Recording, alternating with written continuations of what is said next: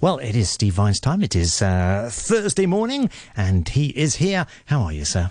Well, not the happiest camper in camperdom, I would have to say. I mean, It's there been, is. a, been a strange few days. it has been a strange few days. There is a very dark shadow, and um, there won't be anybody listening to this who doesn't know what that dark shadow is. And what what interests me, among many other things that interest me about all of this, is you look at the people who have been the biggest cheerleaders for the national security legislation. Let's actually look specifically at the one. Remember, there's only one Hong Kong person who's been um, involved in drafting it because even the chief executive um, in name only is now the chief executive in not even allowed in the room. I mean, staggering. She wasn't even involved in any of this. But anyway, there was one Hong Konger who was involved in this, Tam Yiu Chung, who sits on the uh, standing committee the National People's Committee. What does Mr. Tam really think about the appallingness of Hong Kong as it is, about the wonderful future that awaits Hong Kong after the national security uh, law has been passed? Well, I've heard what he's said, but I also understand what he's done. Two of his sons live in Australia. They live in a democracy. Oh, they do? They live in a place where there is rule of law, where people can freely criticise the government, etc., etc. The level of hypocrisy of these people. This is a law for the little people. Carrie Lam, the Sino, where do uh, whose passports does are held by her husband and her two sons? Oh, that's right. It's the terrible, vile, unspeakable British. They hold terrible, vile, unspeakable British passports. Oh, and who else in that family used to hold a British passport? Wait a minute. Wait a minute. Carrie Lam. Why does Carrie Lam no longer hold a British passport, the passport of a vile and terrible colonial oppressor? Hmm. Oh, because she had to give it up to gain high office. So, you know, no no hint of opportunism in that. But don't worry, Carrie, she'll still be able to get in Britain when things turn bad through her husband. What about Tung Chee Hwa, who was the first chief executive of the Hong Kong SAR? What passports are held by all of his offspring? Well, that's right. American. You know, the vile American Im- hegemon imperialist Really? meddling in Hong Kong's affairs. Uh, I mean, I could go on. This list of people who speak one thing and do something else, they all have in these vile democracies. They all have other assets in these vile democracies. Can you think of any other place in the world where the elite, the people who run the country or run the region or run the whatever, are almost unanimous in having an escape plan? I mean, this is extraordinary. If it was discovered that that very nice man, Mr. Trump, had an a, a, a escape plan to go um, to to the, the, the land of his far, forefathers, Germany, where they were known as Trump. Um, Oh, they know, were, weren't they? They Yeah, were. He yeah. denies it, but yeah, yeah, yeah, yeah. Anyway, um, people would say this is outrageous. This man is running the United States of America, but he's not confident enough in the future of America to just hold an American passport. There would be outrage, wall to wall, door to door, etc. In Hong Kong, it's kind of known that the elite have one standard. The elite, the quisling elite, who will do what they're told at any time to suppress Hong Kong's way of life, they all can do so merrily in the knowledge that they have an escape plan. I mean, I think this tells you all you need to know about well, it, it, it's the textbook of hypocrisy, but it, it tells you all you need to know about where we are in Hong Kong when it is asserted, and let's get back to the main thing, it is asserted that the basic purpose of the national security legislation is to stop violence, is, is it will only affect a very small number of people, and you know, once that's done, Hong Kong will flourish. Well, it so happens that in Hong Kong, we know what how these things work. We actually have an example. In fact, many of the people, Tam Yiu Chung, stand up proudly again, know about this because they were involved in much worse violence than anything that we've seen in the past year. I'm talking about the riots of 1967, in which Tam Yiu Chung was a participant. Let us not forget that. What was his part? He, he was a trade union leader. Um, uh, whether he was a bomb thrower or not, I don't know. I assume he wasn't. He wasn't arrested. So what happened? I mean, this is when you really had. I mean, fifty-seven people were killed, hundreds were injured. There were. I mean, this was not what's been happening in Hong Kong in the past year. This was a, a regime of terror. This was serious This riots, was serious bombs, rioting with, right? with, violence. It was, and of course, you know, it wasn't um, initiated in Hong Kong. It was initiated across the border as a pro- byproduct of the Cultural Revolution, where you know mayhem was the order of the day in the country. So in 1967, the Brits had to think about what they were going to do to stop this. They had, of course, had to resort to very harsh and in many cases very unfair means to put down. I mean, in other words, innocent people were caught up with arrests and um, harassment that was completely unjustified. But all of this happened. But they didn't just do what's being done now. They said to to stop violence, to restore the peacefulness of society. You can't just have oppression. So everybody was brought to an open court for trial. Habeas corpus was not suspended. There were not special courts. I mean, you go through the gamut of all the things that are in the national security hmm. legislation, and they weren't there. A, byproduct was, as I say, that this wasn't, you know, this wasn't a soft toy manufacturing facility that was set up to, to, to suppress these riots. It was harsh, and it was in many cases unfair, and there is a lot of bitterness. I understand all of that. But the key thing was, and you know, I don't have stars in my eyes about the British colonial period, but the key thing was, while they were planning how to deal with the immediate problem of stopping the rioting, they were equally dealing with the problem of looking at how, without just having the one mechanism of putting people in jail, preventing them from having freedom of speech, they were looking ahead, saying, So, what do we do now? Hmm. How do we get society back on its feet? One of the enormously big byproducts of that was the development of Hong Kong's enormous public housing system where where it was it, it, it was it percolated through to these idiots who had been running the government that you couldn't have so many people first of all living in squatter accommodation mm. which was clearly inadequate. But even if they weren't living in squatter accommodation the, the level of housing stock for, for the Hong Kong's underclass was just appalling. Mm. So they understood that that not only did the housing system have to be improved by the big big mushrooming of the public housing program. There was a understanding that, that, that these schools, you know, where 50 children were packed into a class were providing, couldn't possibly provide Sure. anything like adequate education. Again, this is for the poor. We're talking about the poor. And thirdly, it was widely understood that, you know, there has to be some kind of social safety network. It wasn't big, and it certainly wasn't all encompassing, but it was more or less non existent.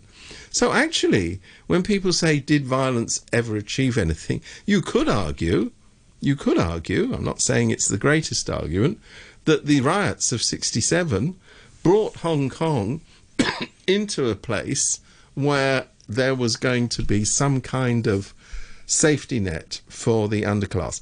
Secondly, and this is less convincing as an argument, but it's interesting. Remember, in 67, there was no elected tiers of government in Hong Kong. District councils weren't elected, they didn't exist.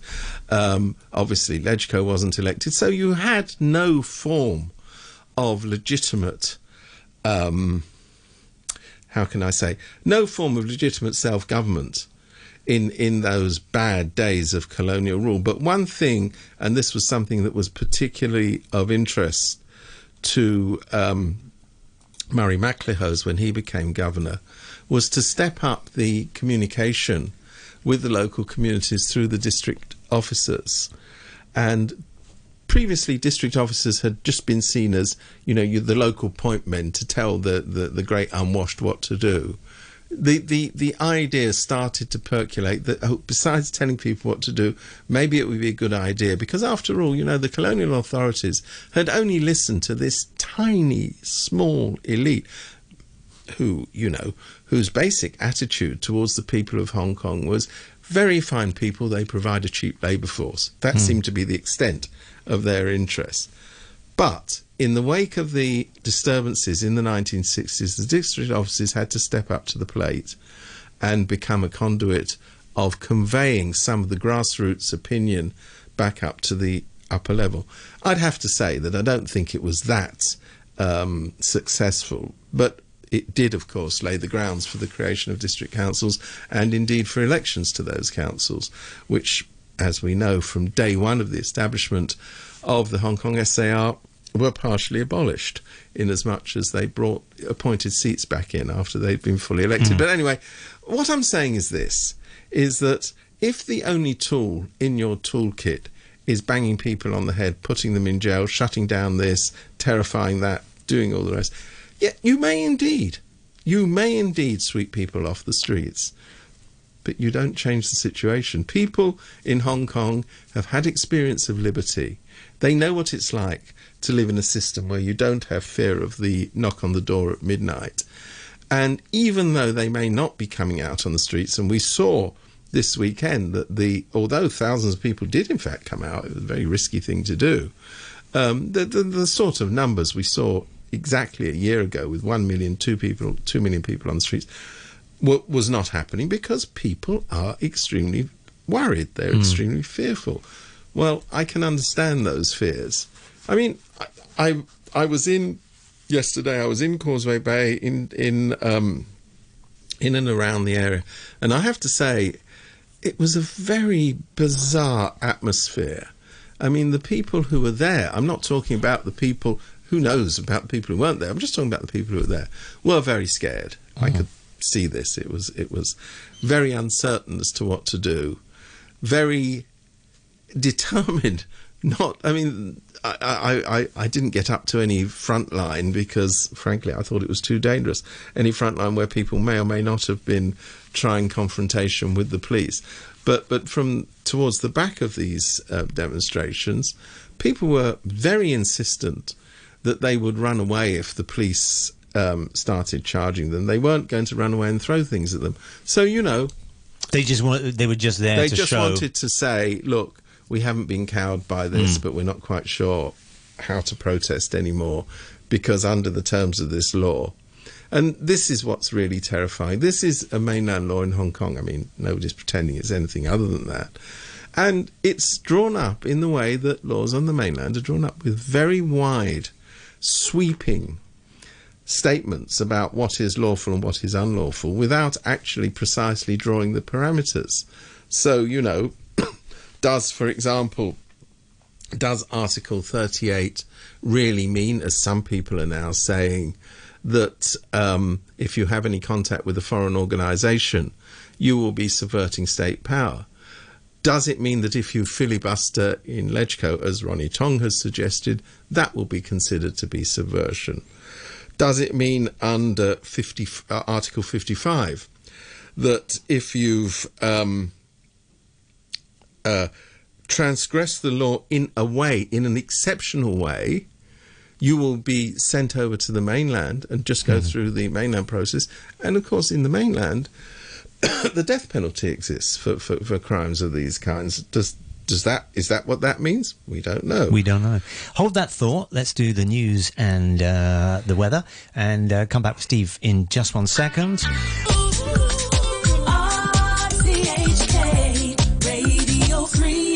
Okay, so back uh, with Steve. Now, Steve, um, one of the things that's come out in, in the last 24 hours is that uh, the UK has announced that uh, they will be uh, offering to BNO holders and their dependents um, the opportunity for, a, I think, a five-year working visa plus the, the path to some kind of citizenship in the in UK. Fact, the path to citizenship. Mm, I mm. mean, the, the, the, announcement that was made yesterday in Parliament was that, um, as you say, uh, people who hold the BNO and their dependents, that means any of the children up to the age of 18 will be entitled to come on these long visas to work or to study in the United Kingdom. If they've fulfilled a five year period of residence, they then can, within 12 months, apply to have full citizenship. This will apply. So there doesn't seem to be any strings attached, right? Well, we'll see because we'll see, you, you know I, I I I'm from Britain. I know how these things work. We'll see. I mean, we have yet to hear from the Home Office that actually implements these measures. Remember, that was a statement from the Foreign Office. Whether there are um, bits of small detail, but as matters stand, and we can only talk as as matters stand, it looks as though this could cover three million people, more or less half of Hong Kong's population. Now, that doesn't mean for one moment that half of the people in Hong Kong are going to up sticks and go to Britain. I think that's terminally unlikely. But it does mean that an awful lot of people in Hong Kong might use this, might use the acquisition of a BNO. And remember, take up of that passport has been quite small. Hmm. I think now something like out of the three million, only about ten percent have only have actually taken it up, i.e., around three hundred thousand. But it does mean that if people who feel scared and un- insecure because of the enactment of this national security law want some form of insurance, they may well be slipping a BNO in their back pockets. How do we know that? Because people are queuing up around the block to apply for this Already, yeah, document. yeah, absolutely. Um, you know, and people don't apply for insurance when they don't think disaster will hit. You know, you don't you don't take out medical insurance because you want to get cancer. You you take it out because you fear this may happen to you, and you want some means of paying for the treatment. It's exactly that. That's not um, a ridiculous comparison. So it is interesting, but what's also interesting, and this I'm surprised by. It. You might have thought that in Britain, where there was an upsurge of nationalist and indeed racialist sentiment around the the um, Brexit vote, that people would be up in arms saying we don't want three million Hong Kongers hmm. descending on us overnight. Well, there's been a recent opinion poll that says, do you know what? Why not? Hmm. It's Well- quite interesting. Public opinion hmm. has shifted. Public opinion in the United States, I've just been looking at the latest of the opinion polls. Overwhelmingly, there's antagonism towards China at a level that has not been seen since the Cold War, since, you know, Red China. Hmm. And what this means to me is very interesting is that politicians normally don't really want to engage in foreign affairs matters. I mean, I know China keeps talking about foreign meddling, but they don't understand how the political process works. By and large, anything to do with foreigners is in the it's complicated, too difficult. It's gonna it's gonna cause us problems box. Hmm. But you have wall to wall support in America, where the Democrats and the Republicans are divided over about everything, Except include- this, right? I mean- except for this. Yeah. In Britain, when um, I watched it on a live feed, when Dominic Raab made this announcement, the Foreign Secretary made this announcement, his Labour counterpart immediately stood up and supported it. Hmm. Again, Nothing else he's supporting. there's the not a lot else that you see happening. So it's it is interesting that what people have taken away. This is not the grand politicians or the great leaders of foreign countries have taken away from this. Is that something very bad has happened? That China cannot be trusted to implement undertakings that it's given. And you know, people have a basic sense of decency. And it's interesting that this has brought all this to the fore in a way that um, many other things that have happened in China haven't done before. So, you know, if you're a politician in one of the major democracies, and, and that sentiment is not just in Britain, America, I mean, it's surprising how widespread it is in other European countries. When you're a politician and you're contemplating what you do tomorrow, you never put foreign affairs at the top of your list. But if you've got a foreign affairs issue that you know is popular, that may That well goes go sliding up the it? agenda. Mm, It's mm, very mm. interesting mm, what's what's been happening. So, as much as anything, do you think it's timing then that the that the UK um, is doing this? Because I guess the other sort of slightly cynical view is that because of Brexit, um, the, there's not going to be the numbers of people coming into the UK from, say, Poland or Oh, well, I think these ti- places. Well, I and- think you know everything's in the mix. Hmm. There may well be that cynical cal- calculation that you know well, we wouldn't mind of having some of those really great doctors and dentists that exist in Hong Kong. Not to mention nurses. Hmm. Sure. I mean that that might be in the mix. I don't know, but the timing has been. Um, It's been quick, hasn't it? I mean, it's it's- Hmm. been quick, but the timing is obviously related to the national security legislation. Um, but you know, if you're saying, are there other cynical considerations? I, I'm a journalist. I, cynicism is, is, is completely unknown to me as, as a way of operating or thinking. Anyway, so we'll we'll see how that pans out. Incidentally, I mean, th- there's a lot of um, focus in America on this new legislation on um, uh, banning Chinese indiv- officials or Hong Kong officials who are said to have been complicit in undermining Hong Kong's autonomy and making it difficult for them to use America's financial system. There's also another bill going through Congress, much less noticed at the moment, to uh, which is uh, called I think it's called the Safe Haven Bill, to to uh, to provide another escape route for Hong Kong people. So you know. This is a rolling ball. Yeah. It, it, it, it's moving along at quite a fast pace. And potentially that, you know, for potentially Canada or Australia might also. Canada has expressed an interest Mm. in this. Canada, which of course has a, a much higher Hong Kong population than even Britain does, so Sure. awareness of Hong Kong and Canada is rightly very high. So you know, yes, we'll see. I mean, this is. I hate to use this word game changer because you always look foolish the following day when you find out that it's fallen flat on its face. But this does actually look to me like a bit of a game changer. Well, again, you know, people will lose interest. I have no doubt in that. But once you've changed the rules, much follows. And the rules are being changed. That's what's happening. I mean, uh, again, possibly another sort of cynical thing is that um, you know the rest of the world has become obsessed by coronavirus, and actually. Because this has happened now, it's something different that's in the news, and so it has risen to the top a little bit because of that. That's very interesting. Plus, it feeds into the coronavirus because remember, where did the coronavirus originate? You know, you don't have to be a crazed Donald Trump to keep calling it the China virus. It is unquestionably a virus that emanated from Wuhan. It is interesting that in this beginning of this century, in the second decade, the third decade we're now in, I suppose, of this century, the two major world pandemics have emanated from China. We're talking about SARS in 2003 or 2004, um, the coronavirus in 2019.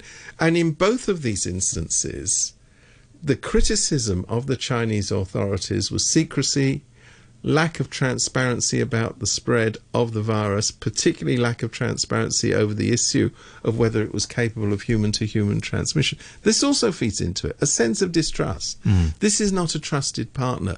These are not people whose word can be relied upon in vital circumstances. And there is nothing more vital than life and death. Hmm. And, you know, in, in a virus which has now affected millions and millions of people worldwide, I think these two things are converging to create an impression of the People's Republic of China. I mean, America calls it a strategic um, opponent, but people are also going, we can't trust a word those people say. I mean, it's it's it's very sad because you know, since the opening up of of of China three decades ago under Deng Xiaoping, you know, China was assuming what I regard to be its rightful place in the world. You know, it is the most populous country in the world. It now has the second highest, largest economy in the world. You know, I mean, China should be punching above its weight, not below its weight. But this is where we are. Let's catch up a bit on a few comments. Um, they're a little bit random here. Okay. Uh, Alvin Chu, the, um, the housing program, the housing program is now virtually housing new immigrants rather than the locals. No thanks to the pandems. Um, Well, that that may well be the case, but but you know, it, it's taken practically half of the population into public housing in terms of the great sweep of history. um, Patrick, uh, Steve, maybe Brexit was about sovereignty rather than immigration.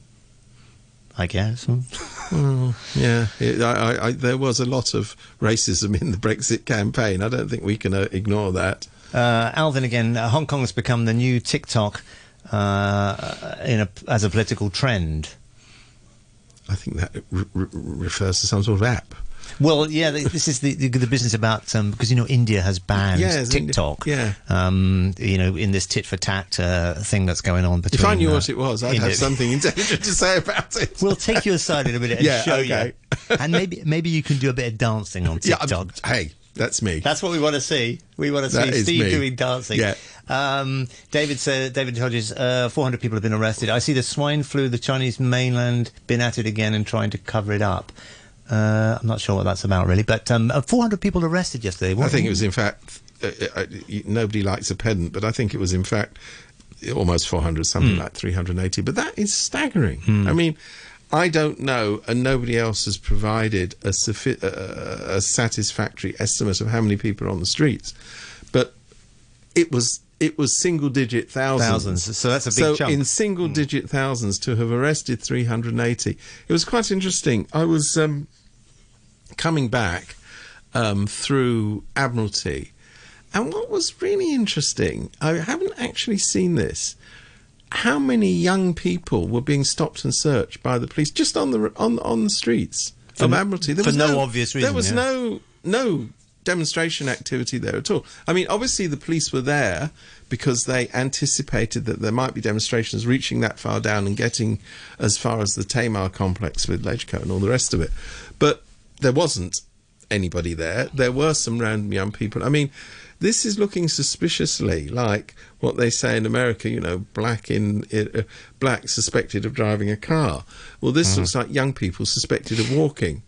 They were. Um, uh, I was going back through the Cross Harbour Tunnel after being here yesterday. Um, around, Oh, that was stop and around search. two o'clock, and uh, it was down to one lane, and there was a full stop. Every single car, every single vehicle, look inside, buses, you know, so, everything. what is this about? Is this genuinely about um, stopping whatever it's supposed to stop, or is it just straightforward intimidation, Hmm. straightforward sending a message? I would say it's the latter.